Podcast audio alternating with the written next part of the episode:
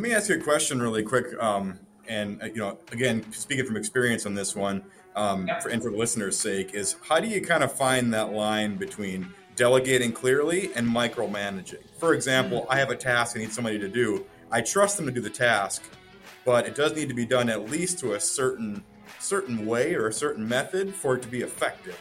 But I also. I don't want to control it because if I'm controlling it and doing everything about it, I'll just do it myself. It's quicker and easier. So you know how, how do you how do you find skirt that fine line there, that gray area? It's a beautiful question. Um, the first thing that you've got to ask is what is good enough? And who defines what is good enough? Hey, what's up, everyone? Welcome back to the CM Mentors podcast. My name is Matt Graves, and my co-host each week is Kyle Grandell. Kyle, I'm two for two. Two weeks in a row, I didn't screw it up. Here we go. We're on a roll. Here we go. I'm Uh, gonna put one of those whiteboards behind me where you know it's like is two weeks since the last uh, screwed up intro. well, that sounds good, and I'll get one too that has my name like you know phonetically, um, or, or, you know how, how to say it. That way you can't screw it up going forward either. But Matt, question for you this week: What's your favorite sport and why? Uh, I don't know if I have a favorite sport. I like all sports, and I like baseball right now because the Astros are not winning, but they're still in it. Um, I'm a big rugby fan, although I haven't got to watch any of the World Cup that's currently going on because I have a a life and I make podcasts and do a whole bunch of other stuff, so I have no other life.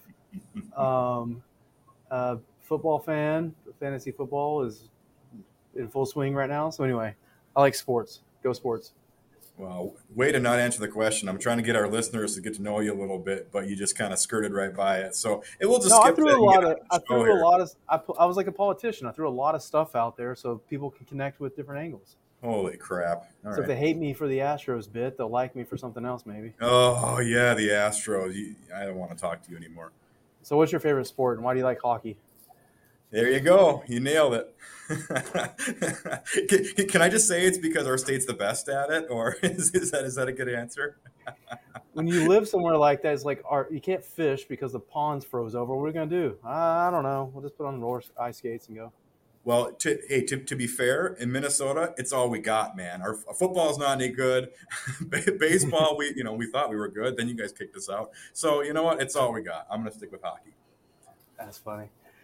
So this week's guest is Eric Anderton. Eric, before you give us a ba- uh, background of yourself, what's your favorite sport? I would say it is probably it's a close tie between Premier League soccer and um, and then the NFL. Close tie. I got you. Both good. Yeah. Both good. Soccer comes on on Sunday mornings, and I catch it every now and then. I like the World Cup. When the World Cup happens, I get all interested, but that's about my extent. Yeah. Well, and, and, and I got to tell you, watching watching soccer in, in person is a totally different experience um, than you know on TV or something. Just, just having done it, so I, I totally I can agree with soccer being up there. It's awesome. Yeah, it is fun. It's a lot of fun, especially if you've played and you you. Uh, it's like with any sport. If you've ever played a sport and then you watch people who are really good playing it, you appreciate how difficult what they're doing is. Oh yeah. Yes, that's like I played rugby through college, and then I played men's club after that, and now I'm just a middle-aged fat guy who tries now and then. I watch the real guys know what they're doing, and What, like, what position did you play in rugby? Uh, depends on my weight at the time. I've played everywhere. when I first started playing, I was a wing and a fullback because I was fast, and then I gained weight and found out what beer is and all that sort of stuff. So I moved closer and closer to the forwards, and then in men's club, I played. I played in the forwards. I played in the backs. I played. Yeah, it's funny because I started playing rugby when I was like um, 11, and I went the opposite direction. I was a fat kid, so I started playing prop, and then fin- when I finished, I was like number eight scrum half. You know. when I when I uh, I I took a couple years off and I came back uh, from playing and I had been playing in the backs and I told their team I was like, you know, I'll play anywhere you want me to. I don't want to play in the front row. I don't want to be a prop. And they said, fine. How about second row? And I was like, I think this is even worse. but anyway, we just lost half the Yeah, listeners. right. so no one cares about that. So the the the one percent of people from the UK that follow this, like, You're right. are probably interested. So, other than that, the other ninety five percent, we lost them. So, Eric, you want to give us a little bit of a bio or background of yourself? Yeah, so I started know who you working with contractors in 2004. I was selling a leadership development program, um, and my first client was a construction contractor, um, LB Construction out of Sacramento that does uh, commercial framing. And I just fell in love with working with contractors. So I don't have a construction background as far as the technical side of it, but it's the people side that I focus on. Um, in 2013, I, I started my own gig. Um, LB Construction is still my client today, and um, I just love serving uh, construction companies and helping them with their leadership. How did you end up in, in construction? Um, you know, as far as going going that route for leadership training. Um, because I, I resonate with contractors. I'm a pretty simple guy, pretty straightforward. Most co- co- contractors are, you know, pretty straightforward in the way that they communicate. Um, and I really respect what contractors do. I, I love the, th- the thought of being able to drive down the road and look at something and say, hey, I built that. Um, and then not only that, but just the idea of the positive impact that contractors have on the um, the, the the environment, the world that we live in, in terms of not only the, the buildings themselves, but then the families that are supported. I think it's a tremendously positive um, industry, and you know it's a privilege for me to serve it. Excellent. It's funny. I I heard a term probably within the last year, and it's probably after I got on LinkedIn and started being more involved in LinkedIn and stuff. Somebody says something about the built world. I'm like, what the hell's the built world? And they're like, well, it's everything is built. And I was like, that's just the real world. But I was like, what? Anyway. So, anyways, uh, we were talking about before you logged on, kind of what your bread and butter is, and you were talking about, you know, it's whenever it's something I've definitely seen is you know somebody whenever they're you know a project manager, right, and they're used to leading a project or maybe a project team, and they may get promoted into some sort of middle management or even move companies maybe to a you know executive role, vice president, or even start their own business, and that's a whole different skill set. And um, so you're talking about that's kind of your bread and butter is kind of leading people through that. Yeah, I call it the shift. Um, you have to you have to shift from from building projects to building teams of people. And um, if you're a good technical builder and, and you, you know how to bring in a project on time and, and make some money on it, that's that's awesome. But that doesn't give you the skills necessarily to build and lead a team of people. And, and that shift is tremendously challenging, uh, particularly for engineer types who are perhaps more process oriented than they are people oriented. And I help them specifically to make that shift. That's awesome. Have you seen? I mean, a lot of times if you're on, if you're a project manager or something like that, in construction, you're always dealing with leading a team of people anyway. So, what kind of differences do you see from leading like a project team to leading a sort of say a That's a great question because you, you are right. You know, so I might have a project engineer working with me. I'm talking to my subs and, or my uh, supers or my foreman all day. So there is that communication aspect. But when I, it's interesting when I when when you get promoted into a uh, more senior role, you're actually taken out of what you like to do, which is work on the projects, and you have to accomplish more through others. And so a lot of people who get promoted into this new leadership role, they can get stuck in micromanagement um, because they know how to do things very well. In fact, they're probably in the role because they're extremely competent and they're looking at the issues that the people who report to them are going through and they're thinking, I know exactly how to fix this, let me take care of it. And that really defeats the whole purpose of them being in leadership, which is to, to develop other people to take care of those issues. Yeah, and, and a second ago you talked a little bit about like you know, different types that come into that into that that role. You know, engineers, um, project managers from construction companies, et cetera. Have you seen certain types maybe that um, find it more challenging? Um, maybe ones that it comes a little more naturally to. Any any trends like that that you've seen? Um, again, I think it's from person to person. Um, I, I think, again, some people are more um, things oriented and some people are more people oriented. And um, if you're more things oriented, obviously, the more people that you have to work with, it's kind of like what you get a vibe from. You know, so, some people enjoy working with people, and so they want to do it more, whereas some people enjoy working with things. And so that's the challenge they have because they have to understand I'm no longer the project manager. I'm the project executive or area manager that's developing this team of project managers. And I need to be really focusing on delegation, on holding people accountable, on running effective meetings, on um, having difficult conversations. That's really my gig now. I'm no longer a builder of projects, I'm a builder of people.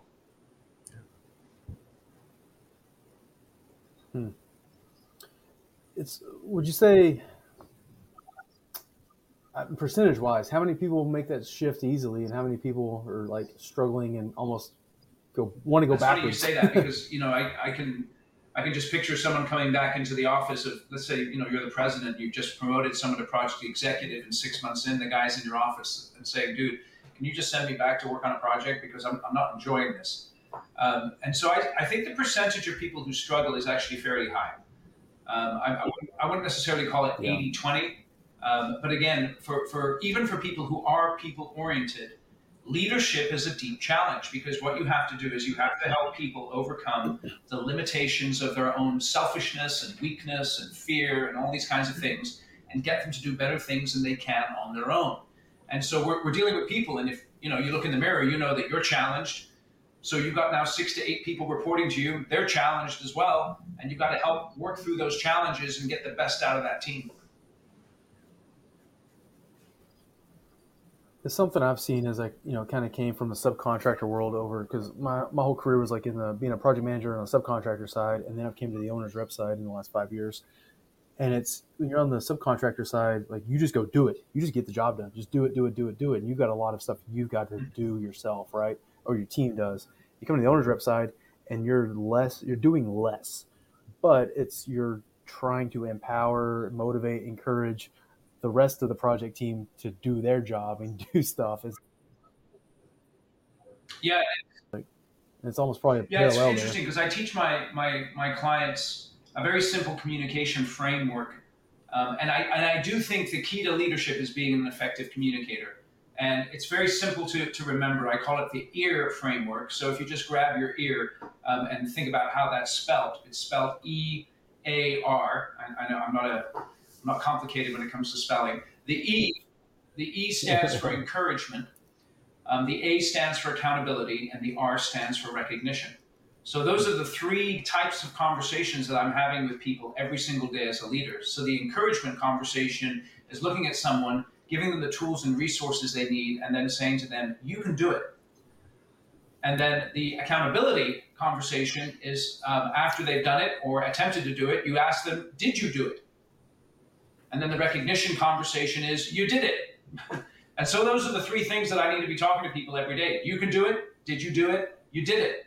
And if I can consistently understand how to communicate those messages, then that's going to elevate my leadership game quite considerably.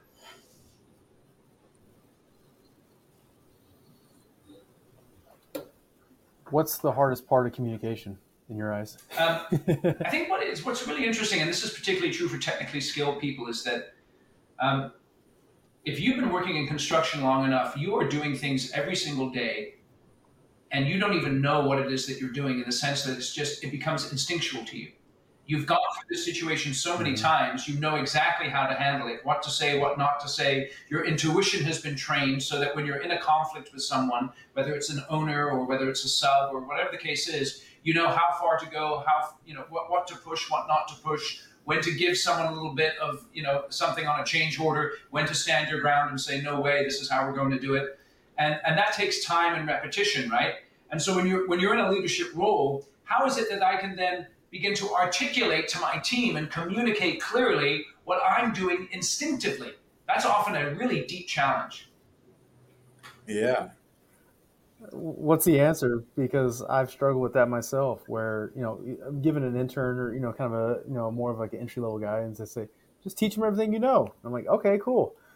Where do I? How do I start? Where do I start? Yeah. So I think one of the most effective ways to do that is is to there's a three step process in terms of training someone in anything that you can use, and and it's and it's it, it's something that that I've seen work many many times. The first one is I'm going to take that intern or that PE, especially someone like fresh out of college, right? They're fresh out of college, they got a degree. Depending on their level of cockiness, they either think they know it all or they're you know kind of intimidated. Just depending. There's always that spectrum, and um, I'm going to take him with me, right? So I, I know that I've got a conversation with an owner or a sub or a super or a foreman that's not going to be easy. I want them to observe me having that conversation, particularly if I know that this is exactly the type of conversation they're going to have to get very good at having. And then the next time it comes up, I'm going to go with them and observe them having the conversation. and then we can give them feedback afterwards and debrief on how it went. And then hopefully at that point, and this again is not necessarily, you know, you only have to do this with three conversations. It may be multiple conversations, but at some point, because they've observed you doing it, you've observed them doing it, they're then free to be able to do it themselves with a framework of understanding with regards to how to deal with a particular situation, and they can then be free to do it themselves without you there, and you can just get their feedback on how it went afterwards.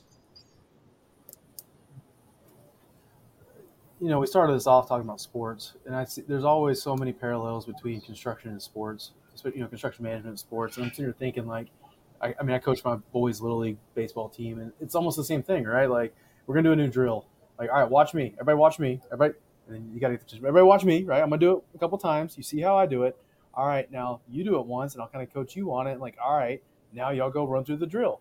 And so it's almost the exact same thing. Yeah, it's interesting because that, that's another one of the frameworks that I teach my, my clients is, is a high performance framework. Where if you think about in sports, go back to Little League, right? I, I mean, I've had my kids go through Little League, and you know, when, when we're talking about what you're doing while you're playing the game, there's only so many things that you can control. So what you're looking for is you're looking to focus on the tasks that you can execute well that will lead to the outcomes that you're looking for. So if my outcome is to get on base, my task is to see the ball and hit the ball. And you know, in baseball, I mean, you can you can get a, a pitch and you can just nail the pitch, but if you hit it right towards the shortstop, the guy's going to catch it and get you out. So you can do everything right and not achieve your outcome. That's just part of life, right? And so, what's really key when you're looking to develop your leaders in terms of uh, outcomes that you you want them to achieve is is to help them identify the tasks that lead to the outcome. So I'll sit down with someone I'm coaching and I'll say, hey, listen, what are the top three outcomes you're expected to achieve in your position? And maybe if I'm a project manager, I've, I've, got to take care of my schedule. I've got to make sure my customer service is great, and then maybe I've got to communicate well with the field. You know, just let's just say those are three outcomes. So communicate with the field, make sure I'm taking care of the owner, make sure my schedule's all dialed in, my planning's dialed in. Okay, so pick one of those as your top outcome, whichever it may be. So let's say it's customer service. I need to upgrade my customer service on this project because this customer, they, they're going to have five more projects in the next six years, and we want to be on each one of those projects. So then I'm, I'm going to ask them, what tasks lead to excellent customer service? What tasks lead to excellent customer service? And I'll a- ask them to identify their top three tasks. And so let's say this particular customer is kind of anal and they really want all the reports done in a particular way and communicated to them in an efficient manner at a particular day and time every week. Then I'm going to ask the person, okay, so that's your top task that leads to your outcome of um, customer service. Tell me how you can improve your performance of that task. And so maybe it's going to be like, okay, the one thing I need to do is I just need to sit down on Friday afternoon from 1 p.m. to 2 p.m. to go through everything that got accomplished on that project during that week, make sure that I got my report dialed in so I can email it off to the client, communicate to them, and they're going to be satisfied. So again, I'm, I'm thinking about most important outcome, most important task that leads to that outcome, and then how can I improve my performance of my most important task that leads to my most important outcome? Well, it, it's it's so simple, but it's genius because I mean our focus gets tugged in 30 different directions all the time. And so you end up with this vision of i don't know what to go what to tackle next because this is a problem this is a problem that's a problem. But the focus is on like you're saying what is the outcome that we're trying to achieve and how do we get those tasks done to create that outcome? That's genius yeah, and that, and that, focus is the key, right? Because you just described a construction project wonderfully. There's all this stuff going on that's out of my control. And so that's why I have to identify what it is that I control and then assert as much control over that as possible. I love it. I'm to take a break right quick and we're to play Kyle's meme game. Just, I don't know why today, this felt like the time to do it. So, Eric, I don't know if you've followed this, but so sometime during, it's always a whenever I feel like it, I show a meme to Kyle and he has to describe it to everybody who is listening to the audio podcast and not watching the YouTube video. It's my secret way of trying to get people to go watch the YouTube video and give me some extra YouTube. There you views. go. It's not. It's not working. though. The views are going down. So it's it is unsubscribing left and right. I tried. It didn't let me. You no, you. I keep getting you unsubscribing. I keep signing you back up. uh, and then I always fool around. I can't remember how to Yeah. share it. which is which is the most fun that I get to have actually. There we go. All right, and I don't know who is this by the way. Do you know who's this character? This character, I don't know. It's it's just one of those memes, man. Well, okay, I'm going to try to describe the character too. So it's almost like like, like a Muppet looking guy. Um, like a Muppet. yeah, like a Muppet. something. We'll call it a Muppet monkey. That, that- that's good. That's a good one. So what we have here is uh, the top tagline is He's probably named Kyle. what's that? No, He's probably no, named no, no, Kyle. no, no, no, no. That, it's definitely a Matt. Um, so we have the, the tagline, the doctors, Googling stuff online does not make you a doctor. And then engineers, and it's the uh, the Muppet Monkey kind of doing one of these things like, oh, are you, are you talking about me? Muppet Monkey, there we go. I don't know why I saw that, and it, it just I don't know made me think of you. I'm deeply, uh, you, you've touched me in a way that I can't even describe because too too much profanity. a lot of words that we you can't say on a podcast. uh, Well, Eric, I was wanting to ask. So you wrote the book Construction Yes. Genius. I have not read the book. What's you tell everybody what the book's Yeah, about? Yeah, it's effective, hands-on, practical, simple, no BS leadership, strategy, sales, and marketing advice for construction companies. That's a quite a tagline. Yeah, that's actually the subtitle, and I'll, t- I'll tell you where I got it from. Um, I was I, I did a leadership course online, and one of my clients, I asked them afterwards for some feedback, and he told me um, your training is effective, hands-on, practical, simple, and no BS. So I thought, hmm, I think that's the, the tagline for my book. That's perfect. That's perfect. How did you get into the book idea to begin with?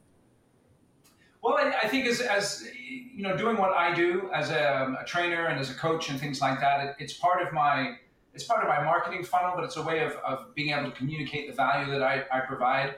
And um, one of the things that people have been doing, I, I didn't actually come up with this idea, but it's turned into a marketing thing for me, is um, they've been purchasing like copies for everyone in their in their leadership team, and um, they've been doing book clubs where they'll read you know a couple of chapters every month for a few months, and then they'll have a discussion. And one of the the um, one of my clients, which is uh, Bernards out of uh, Southern California, they're a large GC. They they contact me. And they say, "Hey, Eric, can you come to our last book club meeting and do a Q and A on the book?" And I was like, "Genius! I never even thought of that." So I said, "Sure, I'll come and do that." And so I've been doing that with people who purchase a bunch of the copies. I, I go for their last um, book club meeting, and we do a Q and A, and I give them a little bit of training, and it's a great way just to you know get to know people a little bit. Cool.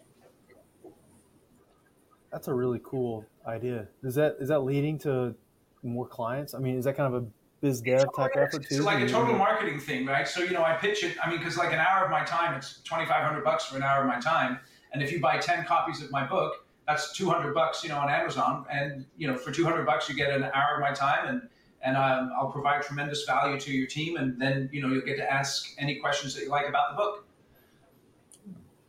Good to know. That's pretty cool. So what's the what's the biggest takeaway from the book, or like maybe the biggest three takeaways? Kind of like the the. I don't want to spoil it for people that you know don't want to go read the book, but what kind of what's the what's some of the Just good insights? I think there? the first one, yeah, I- I've, I've actually shared one of them already with you, and that's the EAR framework. The EAR framework is one of the Okay. chapters in the book. Um, the next one that's very, very powerful is that high performance framework that I talked about. And then there's another one in there which I think um, it really deserves some, some careful attention, and that's about how to run a kick ass meeting. Um, Hmm. As, as construction leaders, we're in meetings all day, every day. Really, that's what we do is we're in meetings. And uh, unfortunately, a lot of meetings suck. And, and the reason they suck is not why we think they suck. So I might think my meetings suck because I'm a lousy facilitator. I don't know how to run effective meetings. Or my team sucks and they don't want to come to agreement, right? They're always arguing. They're never being able to come to a place where we can say, okay, this is what we're going to do to overcome the problems on the project. Let's move forward. And neither of those things is true. Um, for the most part, people are actually pretty decent at running meetings and um, the, their team wants to come to an agreement. It's the structure of the meeting, the structure of the meeting that needs to be addressed. And so in my book, uh, there's a chapter on kick ass meetings, and it's all about the structure that you need to put together in order to run an effective problem solving meeting. And you can do it all in about an hour to go from a blank piece of paper to a one page action plan that you commit to to solve the problem that you're looking to address. That's probably worth the price of admission itself. It, it, it is, and it's interesting because I built my whole business on on that one uh, framework. I, I, is is going in, and I've, I've done this for over 20 years with um, construction companies. I go in and I teach them how to use this framework to run their own meetings when it comes to problem solving, and it's tremendously powerful.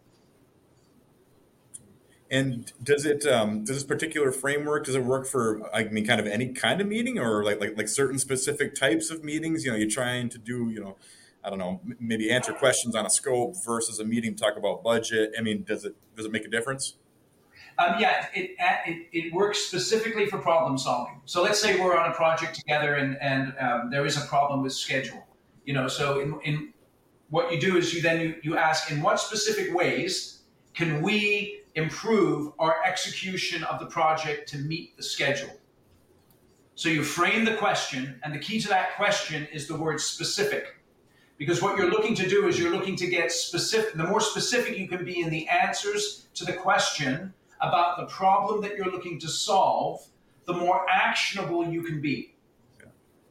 And so you give people two minutes to come up with as many ideas as they can in answer to the question once you've identified the problem clearly and they write as many answers as, as they can come up with. Then after two minutes, you just ask them, can you please put a check mark next to your top two ideas? So they first they come up with a big list of ideas, then they narrow those ideas down. Then you go around the room and you collect one at a time everybody's top two ideas. And typically, if you're in a meeting with, let's say, six to eight people, you'll have a list of 12 to 15 ideas. So then you look at the list, it's on a flip chart or a whiteboard or a computer screen, and you say, okay, I want you to pick, if there's 15 ideas, I want you to pick your top five. In other words, a third of the total number of ideas on the board. Pick your top five. Okay, and what you'll find, this is fascinating to me, is people will go through the voting process and they will they will surface after the voting process typically two or three of the ideas that you've identified. And probably about 95% of the time one idea will get the most votes. So then you point to that idea and you say this by a show of hands if we agree that we're going to execute this idea to overcome the problem that we identified how many people would support that by a show of hands and 99% of the time, everyone raises their hands. And the only time they don't is when they're just not clear on a couple of things that they need to clarify. So, the purpose of this framework is to help people go from a blank piece of paper to unanimous agreement on how to overcome a challenge. And you can do that part of the meeting when you learn how to run it in about 37 minutes.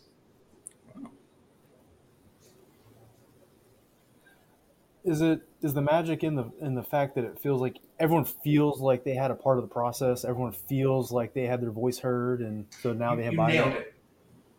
Yeah, you nailed it, man. You've got to weigh in before you buy in, and well, you'll find what. Yeah. Yeah. Go ahead, Kyle. Yeah. No, I, I, I was just going to say too. I mean, if I was the facilitator, to me that's also great because I'm not trying to guess what people are thinking; they're telling me. Mm-hmm. And that's the thing, yeah. especially as a leader. So, as a leader, people work harder for their ideas than they do for your ideas.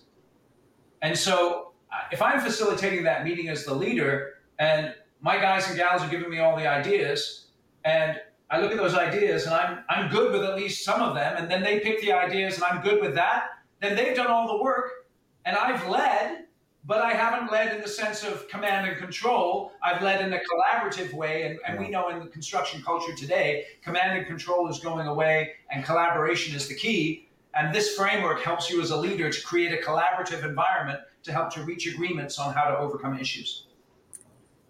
Hmm. Very good.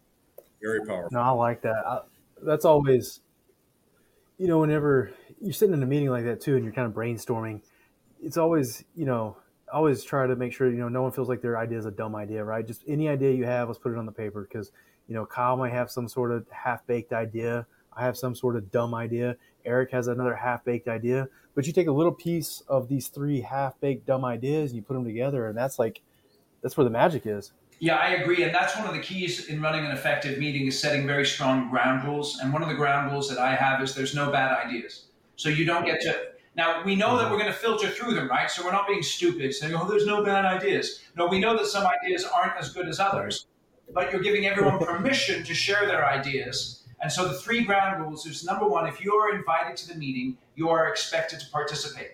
Okay, there's no courtesy invites here. Number two, no distractions. So we have to put down the crack pipe, right? We're not going to be hitting the crack pipe during the meeting. And for you on audio, I'm holding up my phone. This is our crack pipe. So no crack pipes. And then the last one is no mocking of ideas from people. There's no bad ideas. Let's share those ideas and let's do some work here.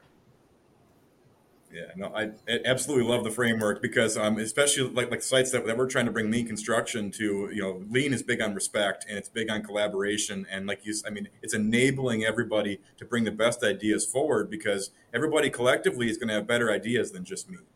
Because yeah. other people are closer to the problems than I am, to their individual issues, their individual areas. So getting their information extracted in a way that benefits the whole group, that's the ultimate goal. So your your framework's perfect. Right on. Yeah, you nailed it there, Kyle. That's great.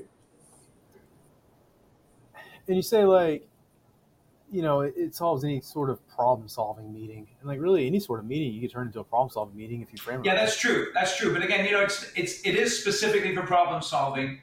And if you what you can do is if you're in a meeting and you identify a problem, you maybe weren't intending to, but it comes up, you can use this framework and immediately pivot into a problem-solving discussion. I got you. You have any ideas of how to keep, you know, maybe you know, because there's, certain, there's really two sort of meetings that I have in my mind, right? You either have a, a problem-solving meeting, or you have more of like an informational meeting, where like I'm all right. I'm going to present something to you and Kyle, right? I'm going to explain X, Y, and Z to you. Maybe it's a project update. Maybe it's a maybe we're restructuring the company. I'm just going to explain it to you, right? Um, do you have any ideas of how to lead an effective, say, information? Um, the only thing I would say there is have a clear agenda um, including how long it's going to take, and then stick to that agenda. That's the worst. I've been a part of a lot of meetings where it's just a rambling agenda and it's an hour long on your calendar and it ends up taking an hour and a half all the time. And those are just you, you must you must be respectful of other people's times or time, and you and, and you have to understand that when people are working, that's costing your your your uh, company. Excuse me. When people are in meetings, that that's costing your company a lot of money. And so you must be respectful of people's time. Definitely true. Definitely true. Eric, I have a question for you, and, and just to share kind of a short story before I get into my question. Um, so recently on a site, actually, and this, this is a real, real experience I'm sharing. Um, so listeners, take take note of this and learn from my mistakes. Um, I brought a construction manager on on a project that I was running, and you know they were somebody who has 30 years of experience in the industry. So you know, double double what I have in the industry. Um, they come from a GC background, very versed, very very great experience, very personable person. They were you know great fit for the role. Where we didn't execute very well was on the communication side with the customer, with the other contractors. So this particular person liked to send a lot of emails. We're talking blasting out 10, 20, 30, 40, 50 emails a day, which is good because you want to document things, but if you do it too much, it has a negative effect as well. So on my end of things, where I screwed up was I came into this thinking this person's got way more experience than I do. They know what they're doing. They know how to do it. I didn't even think to talk about communication methods and the right and better ways to do it, or you know maybe ground zero to start from. Um, and, and, and, Eric, my question to you is: Have you seen something like that before? And if you have, um, have, you also seen it where maybe um, different age groups play a factor. So, for example, in my in, you know my case, I'm working with somebody who's you know twice my age. So, trying to you know it puts me in kind of a weird position, trying to lead somebody that is older than I am. So, I'm just kind of curious, get your thoughts on something like that because I feel it's something that listeners are going to see as well as they come up. It's very interesting you say that. Um, because it's almost as if in, in many of my experiences the scenarios flipped a little bit with a younger person um, being way more comfortable with email or text communication and avoiding phone or face to face communication. So it's interesting there. Um, what I would say is that um, whether you're a young person or an older person, construction is a a human game, and you've you've got to get as human as possible. And the best types of communication, the most effective, are either verbal or face to face. And when I say verbal, I mean over the phone. And I think you could probably, particularly when there's a conflict, if you're just exchanging information, that's one thing. But if there's a conflict, instead of being the email warrior, you know, that's CCing people, and this is one of the things that you see sometimes is like fools be flaming people on email and CCing everyone. And it's like, please, this is not how you build relationships. You got an issue, get in your truck, drive out to the job site, talk to the dude. Um, and, and that's one thing that I advocate strongly is um, face-to-face communication is the best. Definitely agree. I think too, Kyle. Maybe uh, it's if I may. Sorry, Matt. If I may speak to leading No. someone who's older than you. Yeah. Yeah. Um, what I would do there is I would be I would show I want I would want to show them respect. Um, but what you've got to understand is that you have a duty as a leader, regardless of the age, and you should assume that most old people are going to have a hard time hearing something from a younger person, hmm and it's, you just should just assume that. Yep. Um, and and you've got to kind of embrace that and just go right into it and come respectfully with your conversation, but make sure that you don't compromise what needs to be said. Feels very interesting. on that, Eric. Kind of taking that, taking it, tying in what we were talking about earlier. So, how you have some good advice for somebody who may have been, you know, you- you've got peers, right? You may be different ages, you may be different whatever, but you got peers, and if you get promoted, now all of a sudden your peers are reporting to you. That creates some awkwardness. It can create some awkwardness, I assume, Yeah. right? So, you have any advice or thoughts of kind of how to manage those? It's so interesting. I was um, a couple of weeks ago. I was doing some training for uh, Granite Construction, um, which is a, a large civil engineering civil c- contractor, and the field the field guys in there they were saying exactly the same thing. You know, these are guys who come up through the field, so they know what it means to put in a hard day's work. They get promoted into a field leadership position, and immediately they go from peer to boss or from buddy to boss. And how do they handle that? Right. And and I think the only thing you can say in those circumstances is that you, you have to understand what your duty is and do your duty. And it's not necessarily going to feel comfortable, and there aren't any magic pills, but you have to be willing to, to, um, to do what um, you need to do as a leader. And I think one of the keys is this don't be um, ashamed by your new role. When someone gets promoted into a new role, they feel sometimes that they have to prove to the, the guys that they're not um, too big for their boots anymore. And so what they do then is, unfortunately, they get into either micromanagement or doing somebody else's job instead of doing their job as a leader. So you have to understand your role and responsibility in your new position. Give yourself permission to do that role and responsibility. That doesn't mean you can't help people out or anything like that, but you've been promoted for a reason. Um, you have a new uh, role to execute. Be clear on what that role is, and then execute that role. Yeah, that can be a very tricky situation, right? When you're your old beer drinking buddies, and now you're their you're their boss, and so especially the, it make even more difficult conversations because now you get even if you got to course correct or you know um, really sort of mentor or try to like what's the word I'm looking for, kind of you know if, if they're not performing right, and you have to like help them perform better. So And you may you know it's you may need to sit down with each one of them and say, "Hey, listen, you know, this is this is what we were before. This is what we are now." And again, I know that none of this is easy. None of this is easy because we're dealing with people, Mhm. You've got to do something though, either in your and particularly in your behavior. You've got to do something to um, to make the distinction between who you were previously and who you are now. And then you just have to be consistent in your behavior. One of the worst things you can do is go from buddy to boss, buddy to boss, buddy to boss, and not just stand in that position that you're in and unashamedly be who you're supposed to be. And it's not because you're better than them or you're, you know, whatever. It's not that. It's just this is my role. This is your role. I'm going to do my role and I'm going to hold you accountable for your role. It's not personal. It's just what we're doing here in the business right now. Yeah. Yeah, I think that just kind of if you staying in that, but even those relationships, you know, if you were buddies and you are buddies, you stay buddies, and it can even ease some tensions, maybe. I mean, maybe it makes it worse. I don't know. Never been in yeah, that position. it could. It could. Um, you know, especially if you know each other well. But I found, you know, I was talking to one of my clients yesterday, and you know, he's a he's like a, a general superintendent. He's leading some superintendents in the field, and one of the guys is is related to him, and it's not easy.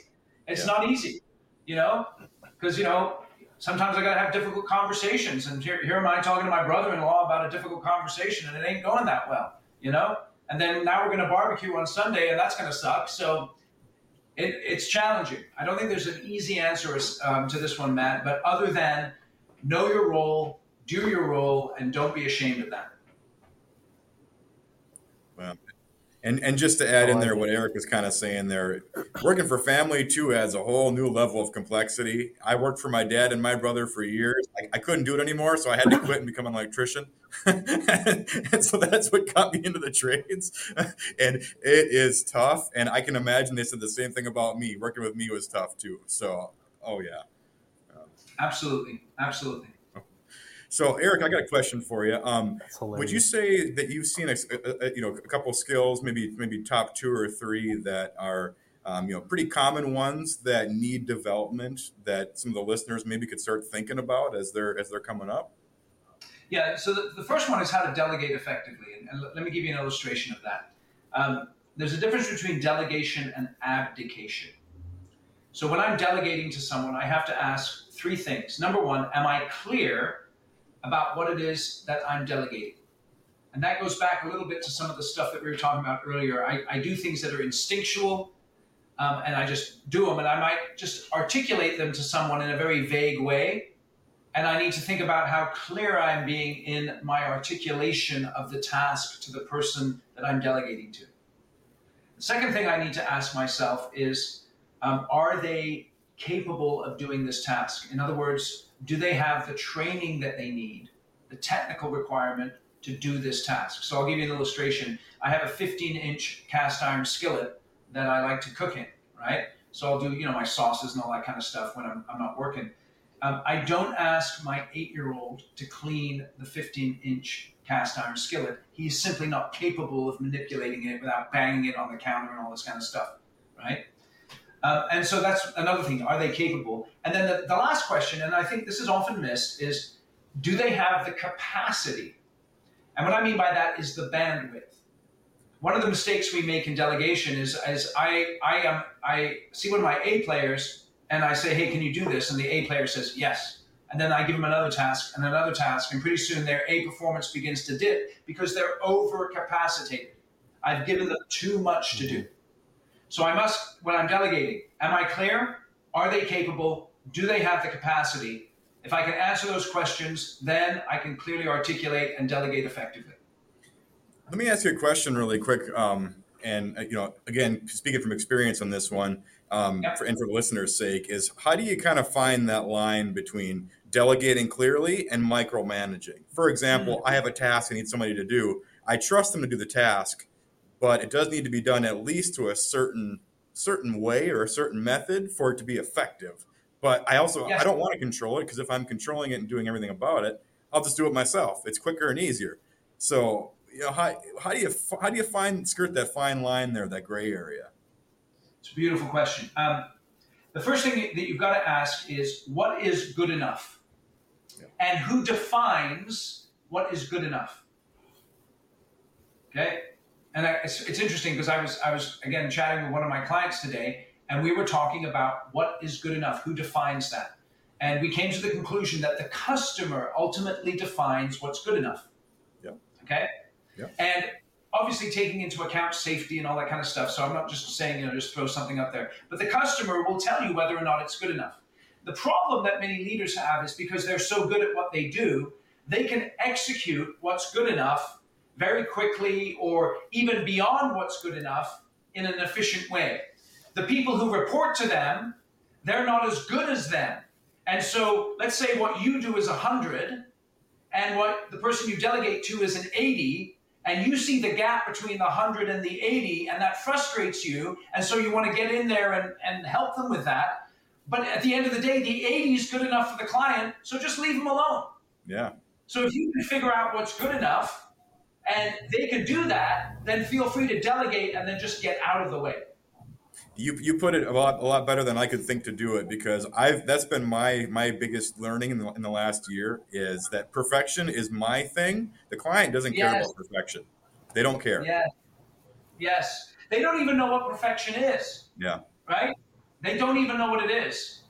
And, and, and, and so, with that in mind, let's just keep focused on that and give ourselves permission to do what's good enough.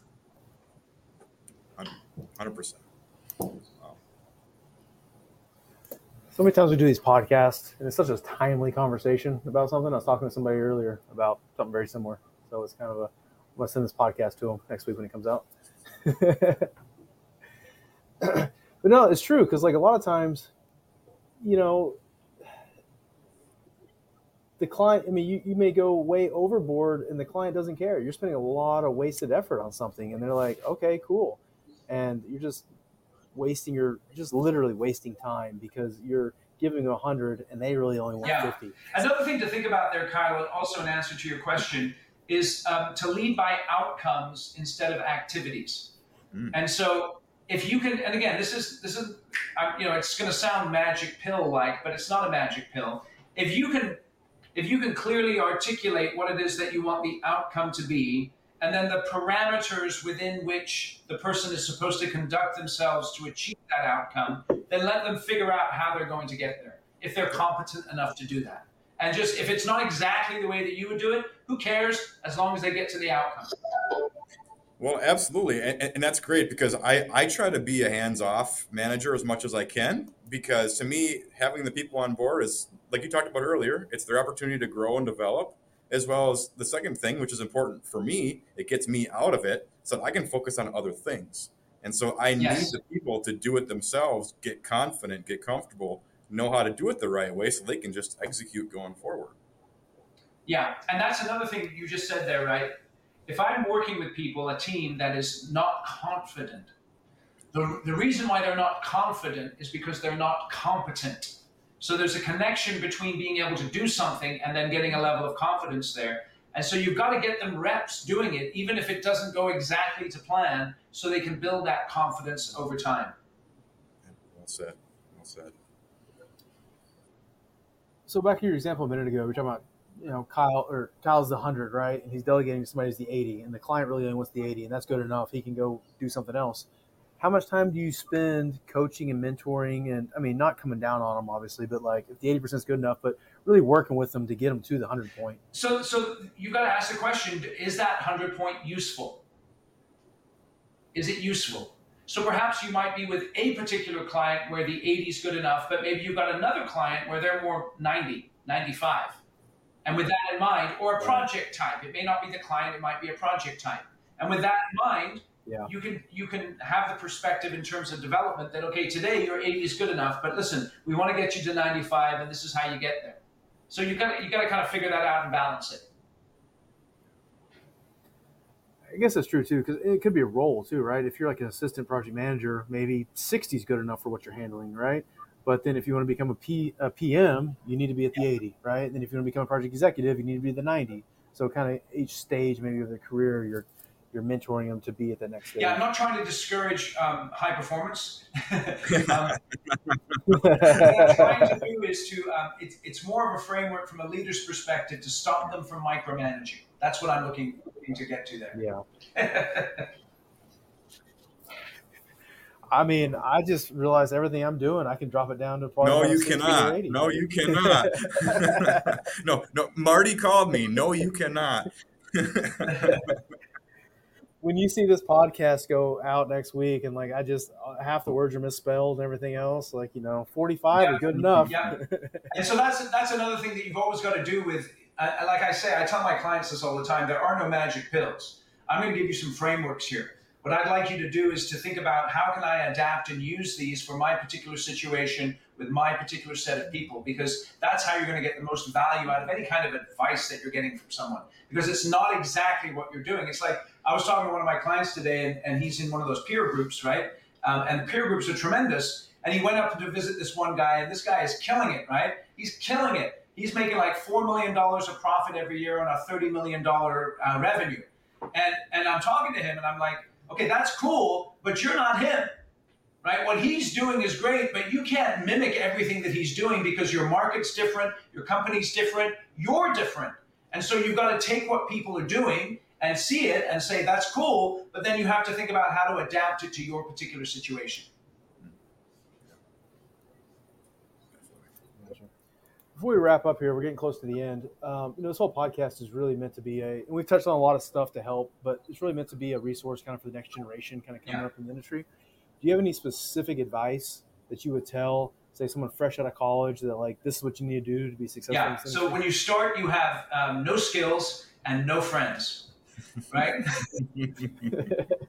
so even if you've got a nice shiny CM degree from the best college in town, you don't know jack. And when you walk onto a construction uh, project site and you see that grizzled superintendent or foreman, they think that you don't know anything either. So get over that real quick and look to serve, right? Really ask yourself, what can I do if you're a project engineer to make my PM's life easier and my, my uh, superintendent and my foreman's lives easier? What can I do today? Whatever I need to do, I'm going to do that. If someone asks me to do something, I'm going to say yes, I'm going to execute it as well as I can, and then I'm going to look for something else to do. So I'm going to be on the front foot, looking to build my technical skills and my relationships with people and I'm going to show up every day and work really, really hard. Great advice. Man, I love it. I don't know if we can top it, so I think we're just going to end it there. Eric, it's, it's been, been, a pleasure, man. You're welcome yeah, back. Man, it's been great. Great, appreciate it, man. If anybody, yeah. if anybody wants to find you, how can uh, they, they can find you? me um, on my website, constructiongenius.com. Um, you can go to um, the uh, LinkedIn as well. I'm on LinkedIn. I've got a podcast as well, constructiongenius.net. And then, of course, you can buy the book. I'm holding it up here. And uh, as you can see, the title there Construction Genius Effective, Hands On, Practical, Simple, No BS Leadership, Strategy, Sales, and Marketing Advice. Those are ways that you can get to know me a little bit and, and uh, learn more about what I do. And how many books do we have to buy to have you come do a to do a Q and A with us? If you buy ten, right?